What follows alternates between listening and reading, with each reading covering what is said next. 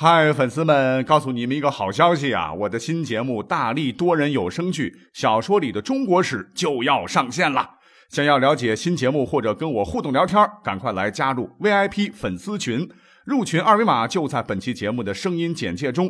你也可以添加我的小号，拼音大历史加幺零幺 D A L I S H I 幺零幺，然后拉您入群，我在那儿等你。管他正史野史。这里只有大历史，大力讲的历史正在播出。欢迎收听本期节目。那上上期不良人呢，其讲过了哈。其实，在中国古代呢，有很多的这种秘密的特务组织啊。那唐代不良人呢，其实算是当时的公安机关啊，它不算秘密组织。可是下面这些，比如说汉武帝时期的绣衣直指，唐代的丽镜门。宋朝的皇城司、明朝的锦衣卫、东厂、西厂等等啊，这些可算啊。那除了明朝的，各位可能听得多了，所以今天呢，我们就来重点说说其他朝代，哎，这些个秘密特务机构的故事。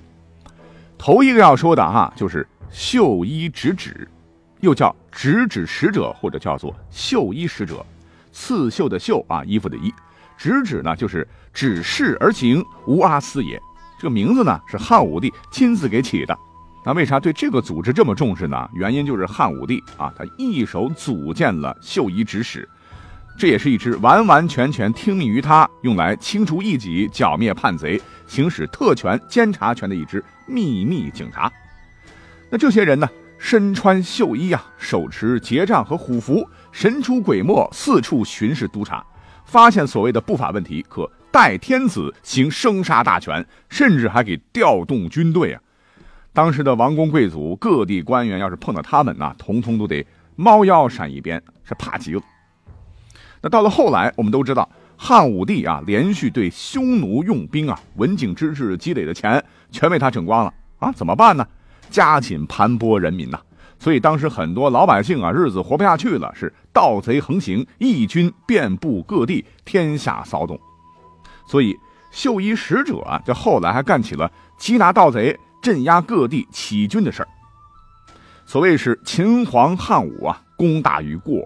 那汉武帝晚年堪称残暴啊，面对各地风起云涌的农民起义军，这帮为虎作伥的秀衣指使是非常的凶残。一方面到地方啊，管你官职大小啊，如果对起义镇压不利，一律就地处决。而且对于起义军也很残酷啊，有的地方只有几千人造反啊，他们就得杀个上万，宁可错杀一人，不可放过一个啊，简直就是法西斯白色恐怖。不过有句话叫恶有恶报啊，我们都知道西汉著名的冤狱巫蛊之祸啊，可是让汉武帝醒悟过来之后，是疼得满地打滚。当时呢，有个奸佞小人，唤作江充啊，特别喜欢向汉武帝告发别人什么僭越呀。有谋反之心呐，对陛下不忠啊，贪赃枉法呀，大部分都是没影的。可是得了疑心病的汉武帝就偏偏信了啊，很是赏识他。这一下养虎为患呢。有一次，汉武帝白天小睡啊，忽然梦见有好几千个木头人手持棍棒想要袭击他，是豁然惊醒啊，从此感到身体不舒服，精神恍惚，记忆力衰退。他觉得啊，可能被人下蛊惑诅咒了。就命令江充以绣衣直指的名义彻查此事。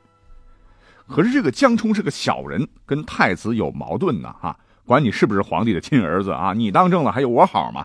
就照样要搞死你。就诬陷太子说，真相大白了啊，原来是太子利用巫术，天天扎写着汉武帝名字的小木人，诅咒汉武帝早死。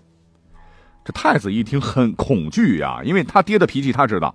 杀起人来根本不管谁是谁，杀多少人，一句话那就得人头落地啊！一时间是起兵诛杀了江充，这一下武帝震怒啊，也不问青红皂白，出兵镇压。太子兵败，哎，带着两个儿子跑了。他妈魏皇后在宫中自尽。要说汉武帝啊，能当千古一帝，够狠呐！一直命令是追捕太子，无论死活，捕获者封侯。最后逼着太子后来自杀。啊，亲儿子死了，汉武帝依然不解恨呐，对太子的亲属和同党进行血腥屠杀。这个案件持续数年，长安城里是血流成河，被牵扯到的人有四十万之众。直接导致西汉是国本动摇，人人自危。还有学者也认为，巫蛊之祸是为西汉由盛转衰的转折点。好，拿出了绣衣之纸啊，我们再来讲讲唐代的丽镜门。历史上呢也有他们的光荣业绩啊，这光荣打引号。丽镜门，美丽的丽，竞争的竞。啊，根据网上找的资料啊，说丽镜门是唐朝著名的特务机构，为李世民所创，直接接受皇帝指令啊，不受其他机关的干扰，而且丽镜门无条件效忠于皇上。如果有哪位朝廷大员不小心得罪了皇帝啊，明面上不好除去他，丽镜门就成了最好的选择。说到这儿哈，这网上的资料啊，听起来还像那么回事儿，可是后面的哈，您听。立镜门的人大多是孤儿啊，从各大军区的佼佼者中挑选出来，再进行严密培训，个个都是绝对的杀手精英啊！尤其是善使暗器啊，杀人于无形之中。所以丽镜门的标志是一朵血红的彼岸花，通常绣在丽镜门成员的左肩上，终身保留等等。啊，说实话，我不知道这样的描述各位听了信不信啊？反正我是不信。特务机构是没错啊，干的那点脏事儿。和其他朝代的秘密特务机构差不多，主要是个描述啊，怎么听都是感觉是小说里挖出来的啊。那实际上哈，丽镜门这个“镜”字啊，跟史料一对比就不对啊，应该是丽景门，风景的景。而且这个组织啊，也不是李世民创立的，历史上是武则天当了皇帝以后呢，为了巩固统治啊，重用酷吏来俊臣，才有了这个称谓。那来俊臣历史上。那是个败类啊，跟江充一样，因为告密获得了武则天的信任，有权了哈，就组织数百名诬赖啊，专职告密，又设推事院，大兴刑狱。他还和党羽啊，叫朱南山等撰写了《罗织经》，罗织罪名的教科书，又是制造各种残酷的刑具啊，采取逼供等手段，任意捏造罪状，置人于死地。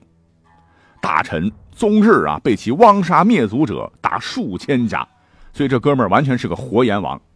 你别看啊，《罗织经》字数不多啊，分为十几卷，每一卷专讲一个问题，比如说治敌卷、问罪卷等。可是啊，字字歹毒啊！这落在来俊臣手里的人哈，要是照着这个经走一回，你得扒几层皮啊，骨头架子都被折磨散架，是招也得招，不招也得招。这堪称是人类有史以来啊第一部制造冤狱的经典啊！据说。丞相狄仁杰看过以后都是浑身冒冷汗。那我们再说到丽景门，风景的景，史书载东都皇城西面有两门，南曰丽景门，北曰宣徽门。当时酷吏来俊臣呢，那指使爪牙们啊，就是在洛阳城的丽景门这个地方刑讯逼供，大搞冤狱啊，才有了丽景门这个称谓的由来。在这里注意啊，它只是一个范称。好，说到这儿啊，有人会说，武则天好像还私设了一个特务机构——梅花内卫啊，你怎么不讲呢？啊，这个集团成员多啊，十分隐蔽，要求严格啊，每个成员左臂都刻有梅花刺青，查处贪官污吏和不合武则天心意的人啊，是绝不手软啊，巴拉巴拉。啊，其实提到这个神秘组织啊，你只能说是《神探狄仁杰》这部电视剧看多了啊，因为史料载武则天时期确实有十六个卫啊。防卫的卫啊，这样的机构，但是他们要么是保卫京城安全的，要么是保卫皇宫安全的，哈，绝对没有梅花内卫这个秘密组织，都是啊作家们艺术加工的。不过，时间到了宋代，确实有一个类似性质于明代锦衣卫的部门，那就是皇城司。皇城司是宋代禁军的官司名，原来叫做武德司，是史书上明明确确讲到的宋代的特务机构。哎，但是很奇怪啊，竟然都是文官编制，他们呢也是直接向皇帝负责，首脑都是大宦官。那他的职责呢，主要有两项：护卫和刺探。那说到护卫啊，跟在大宋皇帝身边，最靠近皇帝老儿，直接处于安保工作核心区的，就是皇城司精挑细选出来的骁勇军士啊。那个时候叫做亲从官。根据《宋史兵制》记载啊，亲从官的标准身高为。宋尺五尺九寸一分六厘啊，约合今天的一米八五到一米九零啊，都是大高个儿啊。到现在可以当国旗护卫队。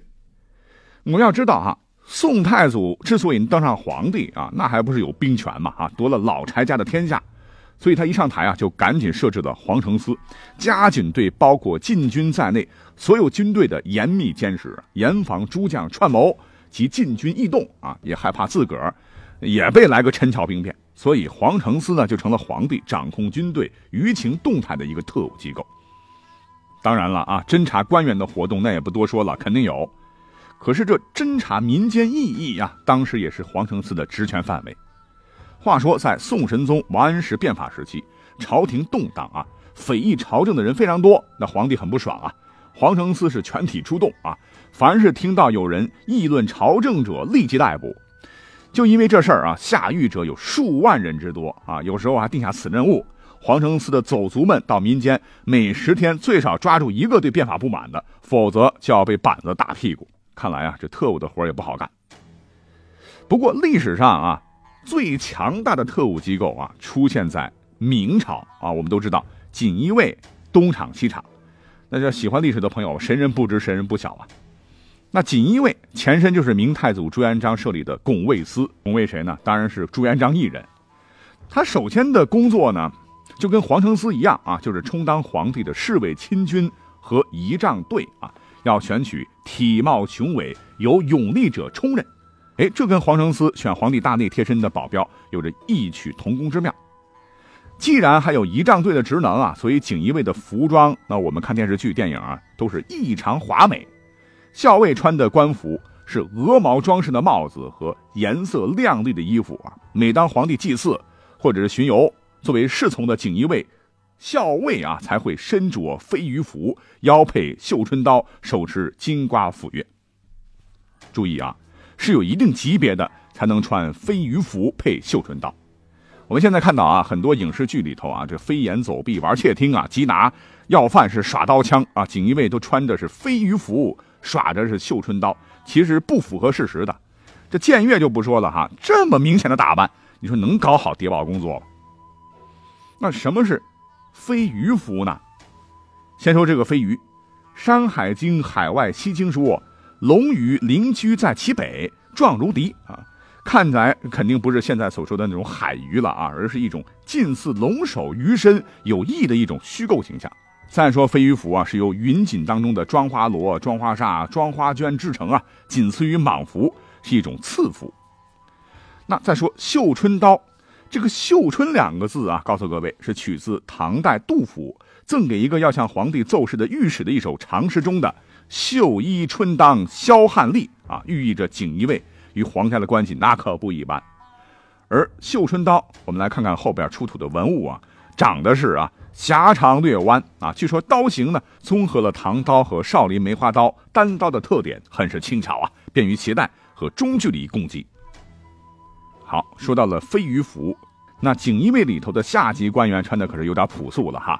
重大场合是身穿青绿色锦绣服，一般场合穿青绿便服。那执行任务的时候也是这样。那在历史上哈，锦衣卫的杀伤力实在太大，老朱啊对功臣当时是大开杀戒，靠的就是锦衣卫。根据《明史刑法志》记载啊，光是胡惟庸、蓝玉两大冤案，株连且四万多人。那更别说其他巨量的冤假错案，死在锦衣卫手下的真是不计其数。所谓是防民之口甚于防川啊，跟宋神宗那时候的皇城司一样啊，凡是民间老百姓流露出对皇家的不满，都很有可能被锦衣卫啊这些个便衣警察听到抓去，那下场啊准备棺材了。好，那比起锦衣卫啊，明朝的东厂西厂那更是血战累累啊。简单说说。当年燕王朱棣把侄子打跑，皇位来路不正啊，心虚啊，害怕朱允文突然冒出来威胁自个儿的皇权，大臣们对自个儿的新政权会指指点点，民间老百姓对他朱棣篡权篡位啊是窃窃私语啊，这才设置了东极市场，也就是东厂。那关于他的故事呢，很多了啊，不再赘述。最后我们重点说说西厂啊，它的全称是西极市场。话说在宪宗成化十三年。公元一四七七年，京城有个叫做赵灵安的人，在出城经商的时候呢，碰到了一个绝色美女。哎呀，这个模样是美不胜收啊，所以不得不加了个面纱啊，害怕别人抢走。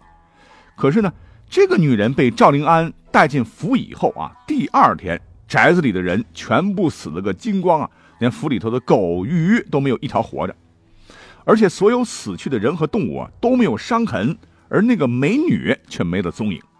那当时京城里就传开了啊，说是狐狸精作怪。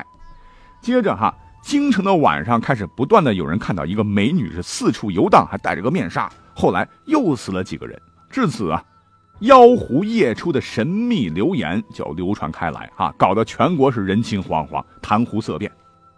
这时候啊，偏偏民间又出了一个妖道，叫做李子龙，搞妖言惑众那一套啊，搞邪教。有人就将这只妖兽啊和李子龙联系起来啊，还说李道士其实是当年被太祖皇帝杀掉的一只成精的狐狸，现在太祖皇帝不在了哈，就来找他的子孙复仇。